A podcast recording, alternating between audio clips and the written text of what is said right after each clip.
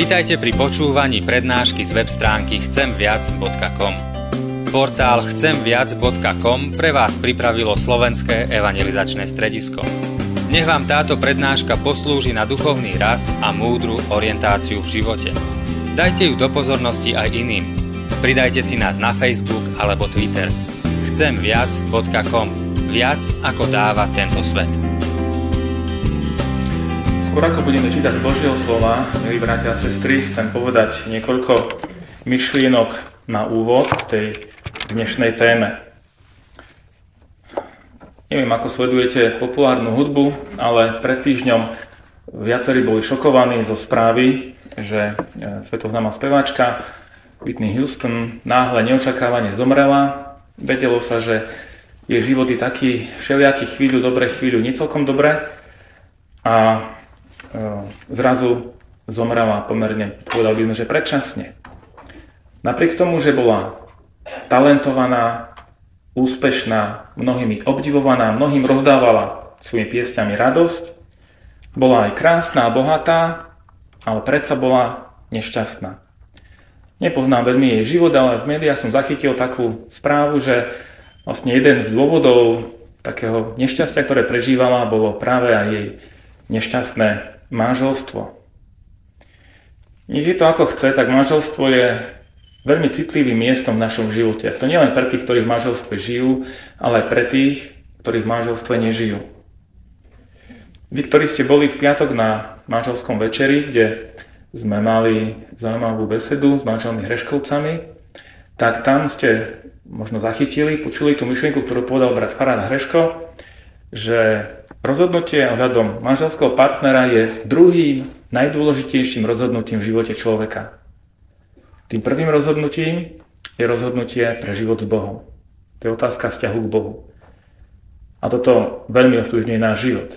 Ale to druhé rozhodnutie, ktoré silným spôsobom ovplyvňuje náš život, je práve rozhodnutie ohľadom manželstva. Povedal som v úvode, že dnes bude nejaké prekvapenie, tak neviem, či to bude, e, ako to dopadne, ale chcel by som teraz pozvať k sebe práve tu, e, no moju manželku. Takže chcel som povedať, že toto rozhodnutie tiež ovplyvnilo veľmi môj život, takže sme sa tak dohodli, že skúsime sa spoločne podeliť niekoľkými myšlienkami k tejto téme manželstva. Budeme čítať však najprv ešte z Božieho slova, a to z listu Apoštola, Apoštola Pavla Rímským z 15. kapitoly 7. verš. Prosím, z úcty voči Božiemu slovu sa postavme. List Rímským, 15. kapitola, 7. verš. Čítame tam tieto slova. Príjmajte sa navzájom, ako vás aj Kristus prijal na oslávenie Boha. Nech Pán Boh požehná tieto slova v našom živote. Amen. Minulý týždeň tu brat Farár Michal Klus, tí, ktorí ste tu boli, tak teda viete, hovoril o manželstve. Um, hovoril, že manželstvo máme mať v úcte a spomínal tri také body dôležité, ktoré sú, tak si teraz opakujeme. Máme mať v úcte biblický model manželstva. To bolo to prvé. Druhé, že máme mať v úcte svoje vlastné manželstvo. A to tretie bolo, že máme mať úcte manželstvo druhých. Dnes my chceme viac hovoriť o tom bode druhom, čo to znamená, ako mať v úcte svoje vlastné manželstvo. Verím, eh, že to bude užitočné nielen pre tých, ktorí sú v manželstve, ale aj pre tých, ktorí do manželstva chcú vstúpiť. A verím, že aj, že to bude užitočné aj pre tých, ktorí žijú sami, ale stretávajú sa s opačným pohľavím v zamestnaní alebo pri iných akciách. Ten biblický text z listu rímským eh, z tej z 15. kapitoly je pre nás dvoch jedinečný ešte aj v tom, že sme si ho vybrali ako také moto na našom sledobnom oznámení, Máme ho dokonca napísané takými veľkými písmenami, zaramované v spálni. A keď sa ráno zobudím, tak to vidím pred sebou, keď idem spať, tak to tiež mám pred očami. My sme vtedy hľadali takú biblickú výpoveď, ktorá by vystihovala, čo je to láska, ale bez toho, aby to slovo láska tam bolo spomenuté priamo. A prišli sme tak k tomuto, k tomuto biblickému veršu. Príjmajte sa navzájom, ako vás aj Kristus prijal na oslávenie Boha. Tento text nie je špecificky určený len manželom. Platí to o našich vzťahoch všeobecne. Ale zároveň platí, že to, čo platí o našich vzťahoch všeobecne, tým viac platí aj pre naše manželstva, pre náš manželský a vôbec rodinný život. A to prvé, čo nám tu Pán Boh hovorí, je to, že láska znamená prijať toho druhého. Ako máme prijať toho druhého? No tak, ako aj nás prijal Boh v pánovi Ježišovi Kristovi. A ako nás Pán Boh prijal? Prijal nás bez podmienok. Prijal nás takých, akí sme. Keď sme boli ešte v hriechu a so všetkými naš, našimi nedokonalosťami a handicapmi. Čo to znamená pre manželstvo? Pre manželstvo to znamená, že toho druhého, alebo teda tú druhú príjmam takú, aká je s vedomím, že tak ako ja som hriešný, aj ten druhý je hriešný. A že tak ako ja som nedokonalý, aj ten druhý, aj ona je tiež nedokonalá. No, dokonalejšia ako ja, ale predsa nie celkom dokonalá. Teda príjmam toho druhého, príjmam tú druhú taká, ako naozaj je. Nie len to, čo sa mi páči, ale aj to, čo možno je náročné potom v živote sa s tým vysporiadať. A samozrejme platí to aj opačne. Ja tiež vlastne prijímam toho druhého taký, aký je a nesnažím sa ho meniť. Radšej sa budem za, neho, za toho druhého modliť. A budem sa modliť za to a prosiť Pána Boha o to, aby mi pomáhal byť, aby nám teda obidvom pomáhal byť takými, akými nás On chce mať. Nie, aby môj manžel, teda Ondrej, bol takým, akým ho ja chcem mať, aj keď by vtedy sa mi veľmi dobre žilo, ale budem sa modliť za to, aby ho teda Pán Boh menil, aby bol Božím mužom a ja, aby som vlastne bola ženou podľa Božieho srdca. A aktívna pomoc e, vlastne má prísť vtedy, e, keď vlastne popri modlitbe vlastne môže prísť vtedy, ak ma o to ten druhý požiada. Nie ja sama ho budem meniť, ale ak ma on teda požiada, že pomôž mi v tom zmeniť sa, vtedy nastupuje moja pomoc aktívne. Prijať toho druhého tiež znamená prijať odlišnosti toho druhého. Muž a žena boli stvorení rôzne. A niektoré tieto odlišnosti by sme chceli teraz aj spomenúť, a verím, že toto bude také praktické a všeobecne použiteľné vôbec do nášho života. Napríklad taká prvá odlišnosť, ktorú by som chcel spomenúť, je to, že muž sa vo svojom živote väčšinou zameriava na dosiahnutie nejakého cieľa. Aj tá značka pre muža s tou šípkou vlastne ukazuje, že muž stále hľadá nejaký cieľ, na ktorý sa chce zamerať vo svojom živote, ktorý chce dosiahnuť niečo, v čom chce zvíťaziť a byť úspešný. Ženy zase naopak sa zameriavajú na budovanie vzťahov.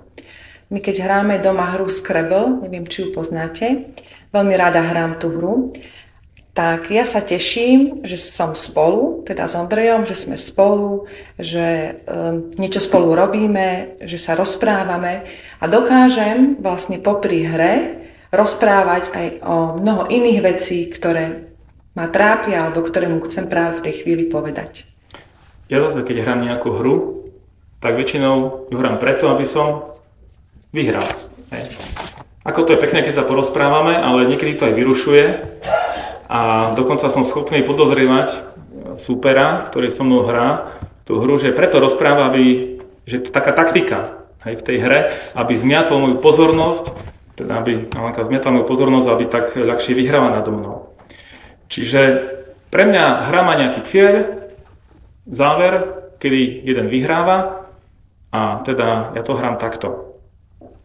To, že dokážem popri tej hre rozprávať aj o iných veciach znamená, že ženy sa dokážu sústrediť a robiť aj niekoľko vecí naraz.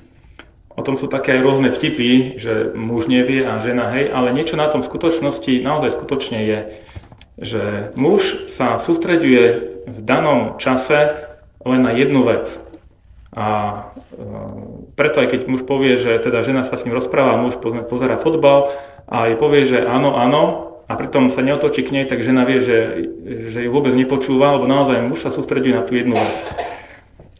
Napríklad, keď sme si pripravovali tento príhovor, alebo neviem ako to mám nazvať, túto kázeň, tak e, ja som sa chcel sústrediť, mať kľud a zamerať sa na tie myšlienky, pekne ich pousporiadávať.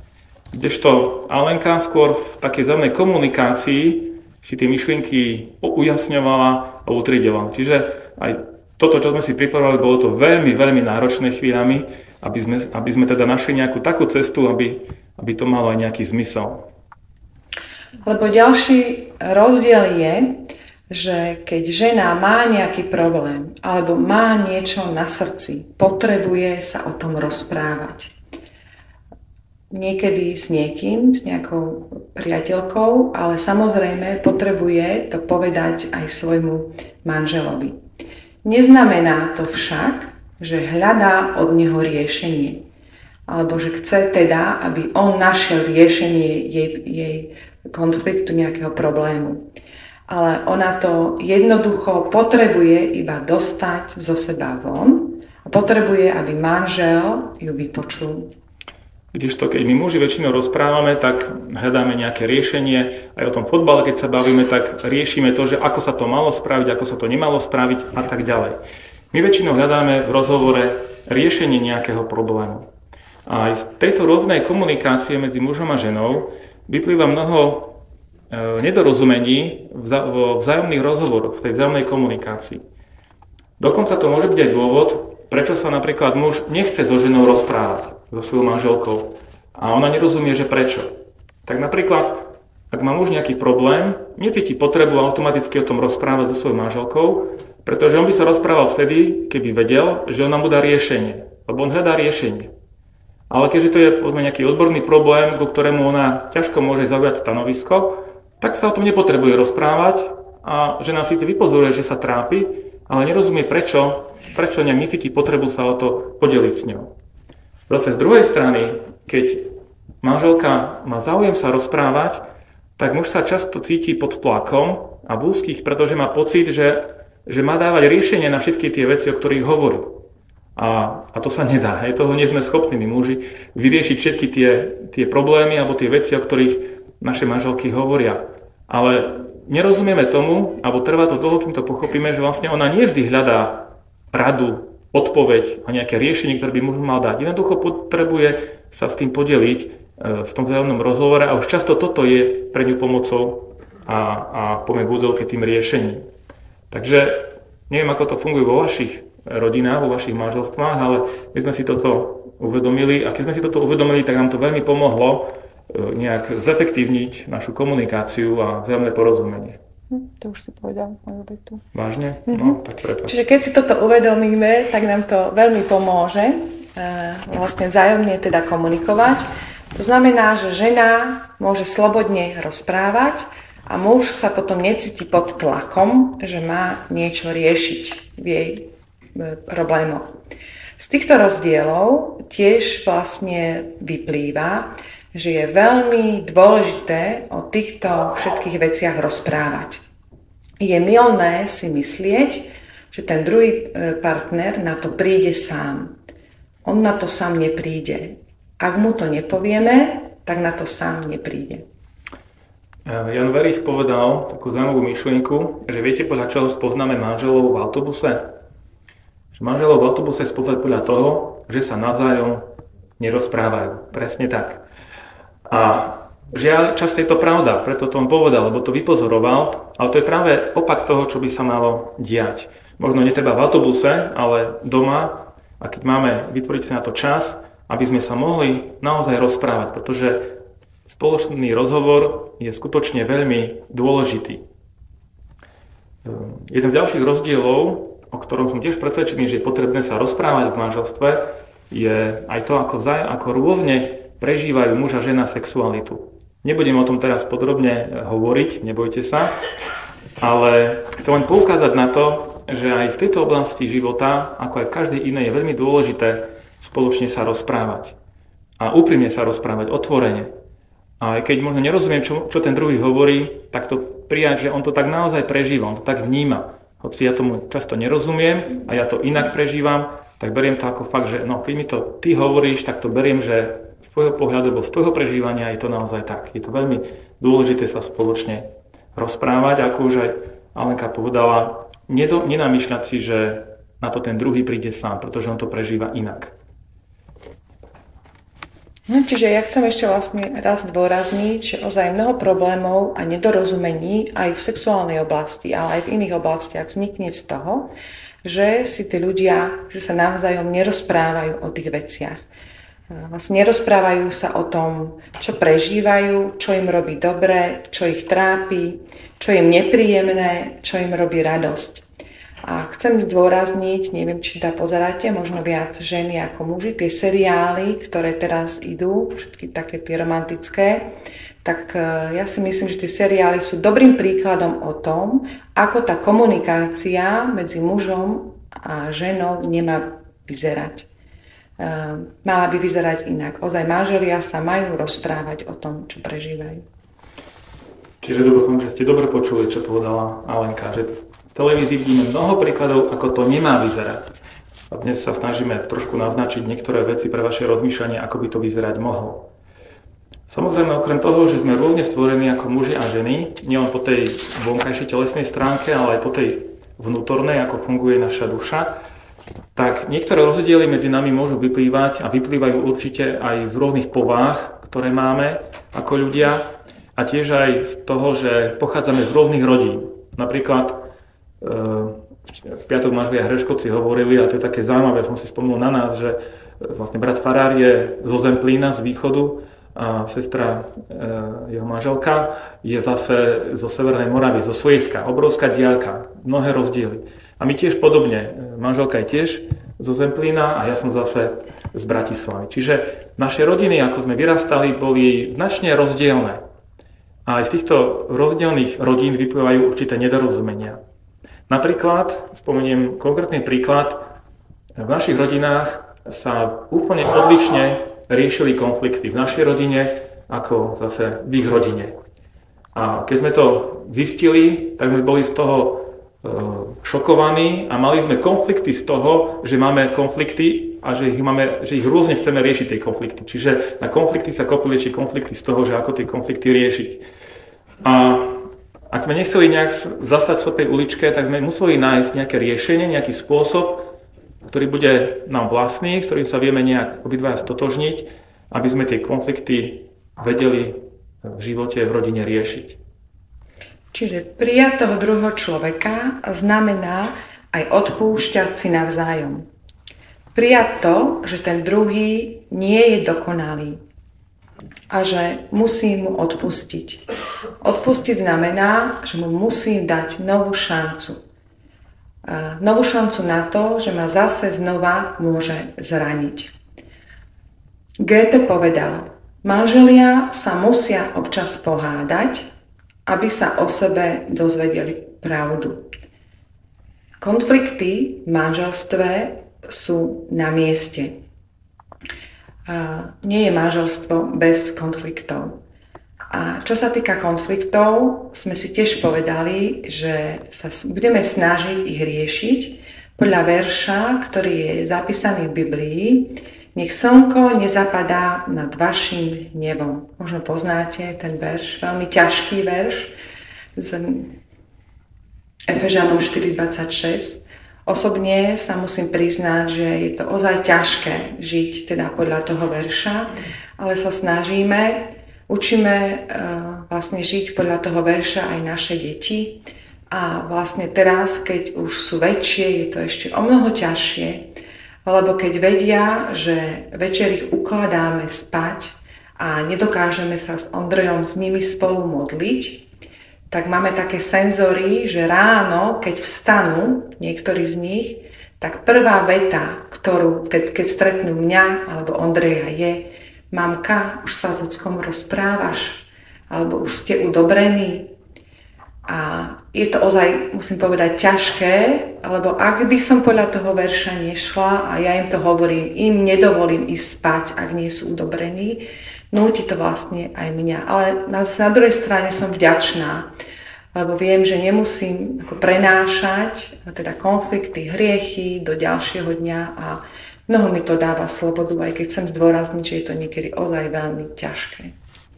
V tomto ešte ako poznámku poviem, že pre mňa bolo také vstúpenie do môjho svedomia, keď v piatok e, manželi Hreškovci hovorili, že vlastne e, tento verš sa ozaj snažia, teda my sa snažíme, ale nedarí sa nám, ale E, tiež podľa tohto verša žiť a dôsledne, takže ja som sa len bál, že sa od piatku do dnes nejak pohádame a že to bude o to ťažšie dnes, ale tak kde sme sa zatiaľ ešte nepohádali, takže snad to dokončíme.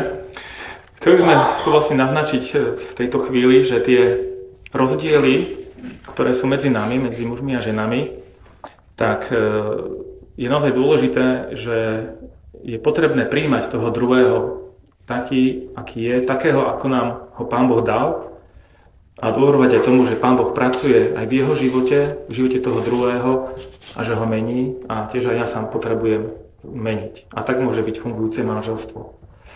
No a ten náš biblický text, ktorý sme čítali na začiatku, hovorí ešte jednu veľmi dôležitú vec, ktorú by som nechcel zabudnúť alebo nejak prehliadnúť. A síce, že k čomu toto všetko má slúžiť? To, že sa učíme príjmať navzájom toho druhého. K čomu to má slúžiť? Možno si poviete, že no však preto, aby to fungovalo, aby sme boli v manželstve šťastní, aby sa nám darilo. To je síce pravda, ale Pán Boh má pre nás ešte väčší cieľ. A počúvajte ešte raz tie slova z Biblie. Príjmajte sa navzájom, ako vás aj Kristus prijal na oslávenie Boha. Čiže naše, náš život, aj naše manželstva, naše rodiny majú slúžiť k Božej oslave, k Božej chvále. Neviem, či ste sa už niekedy pozreli takýmito očami na svoje manželstvo. Že aj vaša rodina, vaše manželstvo má slúžiť k Božej oslave. Manželstvo nám Pán Boh nedá len preto, aby sme neboli nejako uspokojení, naplnení, ale k Božej oslave. Pán Boh má byť ten skutočne prvý vo všetkom v našom živote, aj v našom manželstve. A krásne to ilustruje jeden príklad, ktorý aj ja rád používam niekedy aj pri sobáši v kázni, niekedy v príprave, keď pripravujem snúbencov k sobášu. A k tomu som si požičal e, právitko od našich školopovinných detí. A tento, toto právitko, neviem, či to vidíte, ale je to trojholník klasický e, s ryskou, pravouhlý. A toto vlastne predstavuje taký manželský trojholník. O manželských trojholníkoch sa všeličo hovorí, a to je taký trochu iný, ako vo svete sa hovorí. Uh, asi môžeš ty ukazovať, ja budem hovoriť. Tu hore na vrchole toho trojuholníka je Boh. On má byť ten prvý, oslávený a najdôležitejší v našom živote. A tu na týchto krajoch, tu je muž a tam je žena. Keď sme sa zobrali, tak som si myslela, že Ondrej sa bude starať o môj duchovný život. O to viac, že je farár, tak som si myslela, že on ma vlastne bude viesť. A boli situácie, kedy som vlastne očakávala od neho veci, ktoré mi on nemohol dať. A bola som z toho chvíľa veľmi sklamaná a veľmi nešťastná. Až neskôr som pochopila, že sme síce jedno telo, ale každý sme zodpovední za svoj osobný vzťah k Bohu. To znamená, že ak som tu na ja, tu na je Boh, tak ja som zodpovedná za svoj vzťah k Bohu. Ja mám budovať svoj vzťah k Bohu a vzájom, keď budem budovať, budem sa vlastne približovať Pánu Bohu. Ondrej takisto je zodpovedný za svoj vzťah k Bohu a ak ho bude budovať, bude sa vlastne približovať Pánu Bohu. Keď si všimnete ten trojuholník, či ja to teraz názorním, ak my obidvaja budeme budovať, bude nám záležať na našom vzťahu k Bohu, budeme sa vzájomne približovať k Bohu, ale keď si všimnete, aj táto dĺžka sa skracuje. Hej? Čiže budeme sa vzájomne približovať nielen k Bohu, ale aj k sebe navzájom. Všimli ste si? Môžete si to doma vyskúšať. Môžete, hej? Čiže vlastne tu na táto dĺžka, táto vzdialenosť je kratšia ako táto, ktorá bola na začiatku. A toto veľmi oslobodilo mňa vo vzťahu. A oslobod, um, ako nielen oslobodilo, ale veľmi to obohatilo aj náš vzťah. Keď uh, sme sa obidvaja snažili vlastne budovať svoj vzťah Bohu, prinášali sme stále a prinášame stále niečo nové do toho vzťahu. Prinášame to, čo nám Pán Boh dáva.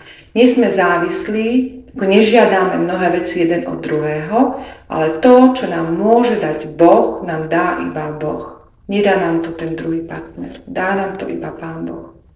Čiže vidíme na tomto príklade, že ten vzťah s Bohom je veľmi dôležitý nielen pre mňa ako jednotlivca, ale aj pre naše manželstvo. A ešte by som chcel povedať na tom vrchole, môžeš ukázať, uh-huh. na tom vrchole nemá byť Nikto iný, ani nič iné. Poviem niekoľko príkladov.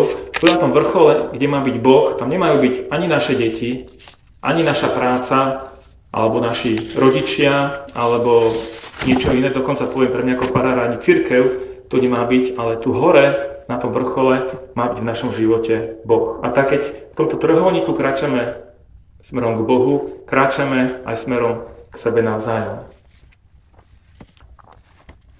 A to už sme, sme vlastne na konci a chcem ešte zopakovať teda to všetko, čo sme povedali v takých vetách.